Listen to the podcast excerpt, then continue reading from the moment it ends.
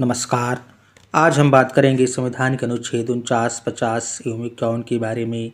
संविधान के अनुच्छेद उनचास के अनुसार संसद द्वारा बनाई गई विधि द्वारा या उसके अधीन राष्ट्रीय महत्व वाले घोषित किए गए कलात्मक या ऐतिहासिक अभिरुचि वाले प्रत्येक स्मारक या स्थान या वस्तु का यथास्थिति लुंठन विरूपण, विनाश, अपसारण, बेन या निर्यात से संरक्षण करना राज्य की बाध्यता होगी।